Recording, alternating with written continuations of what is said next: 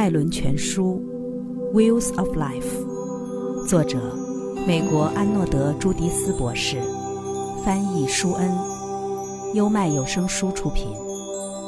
第三章，第二脉轮，水，生殖轮 s v a d i s t a n a 水之轮。黑格尔说：“可以断言，世上所有伟大之物都是凭借激情成就的。”第二脉轮位于下腹部的肚脐和生殖器之间，也包含此两点之间的所有身体区域。它对应着底神经丛。这个神经丛连接着坐骨神经，是身体运动的中枢。因此。生殖轮也常被叫做生命的基座 （seat of life）。有些人认为这一脉轮与中国武术中的丹田有关。不过，我认为丹田位于第二脉轮和第三脉轮之间的区域。有些人认为第二脉轮位于脾脏之上，但是这样一来。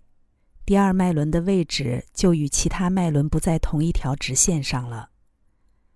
严格说来，我找不到确凿证据去支持一些具有灵视功能的人所看到的脾脏位置上存在的主要脉轮。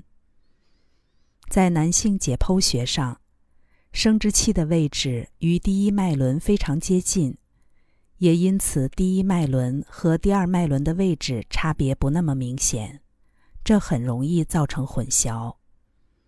但是在女性的身体解剖中，子宫很明显位于第二脉轮的位置，因此第二脉轮更容易被视为是与第一脉轮分离的能量中心，而男性就不那么容易区分。所以，很可能上述理论主要来自二十世纪初的神智学。是建立在男性身体上的，并且受到那个时代性压抑价值观的影响，而抑制了第二脉轮的功能。脾脏的确对情绪的变化很敏感，但不该与在此讨论的第二脉轮混为一谈。第二脉轮的元素是水，对应了身体里所有与水有关的功能：血液循环、排尿。性行为和生殖，同时也对应了所有水的特性，如流动、不定性、液态与随顺。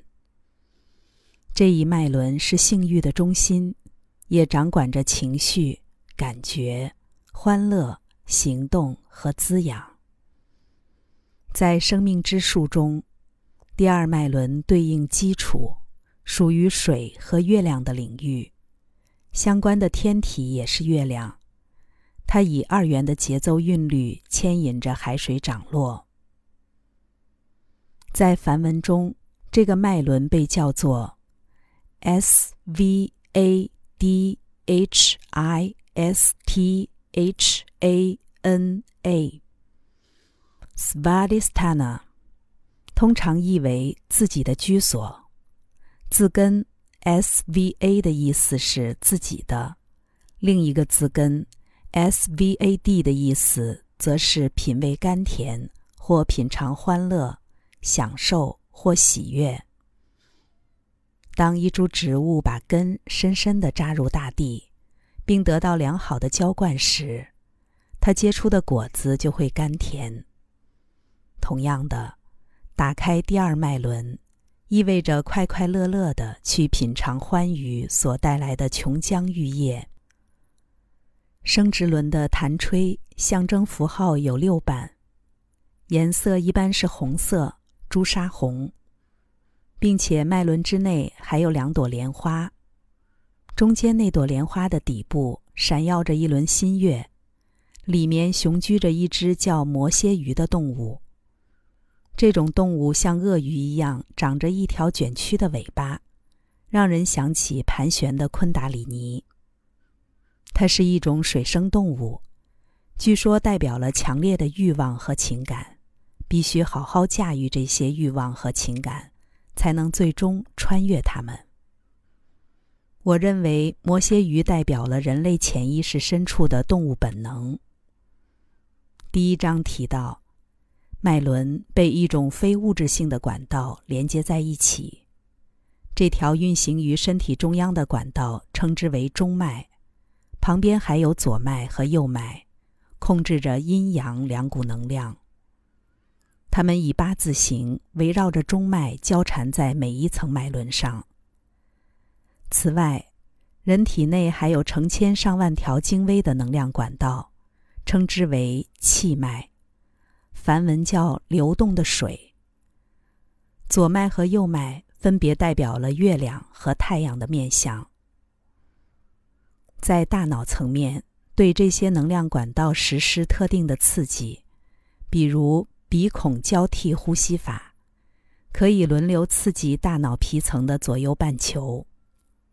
研究显示，大脑左右半球各自掌管的思维模式截然不同，需要两者结合才能达至平衡理解。身体右半边是由左半脑掌管的，负责语言表达和理性思考；身体左半边由右半脑掌管，这一侧的大脑更具直觉和创造力。左脉和右脉。在第一脉轮交汇，在第六脉轮再次交汇。左右半脑之间的平衡是第六脉轮的灵视功能得以开启的必要条件。两条气脉围绕着第二脉轮，在其上下方汇合。为了能从这两股能量中均等获益，必须尊崇这场双人舞的二元极性，避免走极端，偏离中心。气脉的运行和流动有助于脉轮的旋转。举个例子，当能量从右脉向上流动至右鼻孔时，会产生一个有方向性的绕行于脉轮四周的能流。与此同时，还有另一股相反的能流向下穿越脉轮的另一侧，流经左脉。这两股能量以相反的方向运行。引发了脉轮的旋转，左右二脉在脉轮之间交汇，使得每个脉轮旋转的方向与毗邻的上下脉轮相反。如此，各个脉轮就可以如齿轮般咬合在一起，使精微能量沿着脊柱上下蜿蜒流动。阴阳概念也适用于脉轮本身。第一脉轮是阳，代表开始，是我们的根基，也是一个基数。第二脉轮是阴，包含了更多的女性特质，如接纳、情感和滋养。新生命的孕育位于生殖轮、子宫，显然也是一种女性特质。水具有接纳的属性，它随行就市。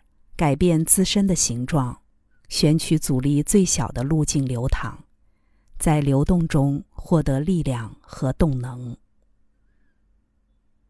第二脉轮也与月亮有关，如同月亮会牵引潮汐涨落，我们的欲望和情绪也在能量的海洋里起起伏伏。月亮主宰了无意识、神秘、不可见、黑暗。和女性的次元，这赋予第二脉轮不同寻常的力量。尤其当我们从存在的深处向外移动，想在外部世界带来改变时。刚才带来的是《脉轮全书》第二部分第三章：第二脉轮水生殖轮。本书由心灵导师胡因梦推荐。任何一个年龄层的读者都可以受惠于本书的脉轮洞见，朝着更精微的方向成长蜕变。优麦有声书出品。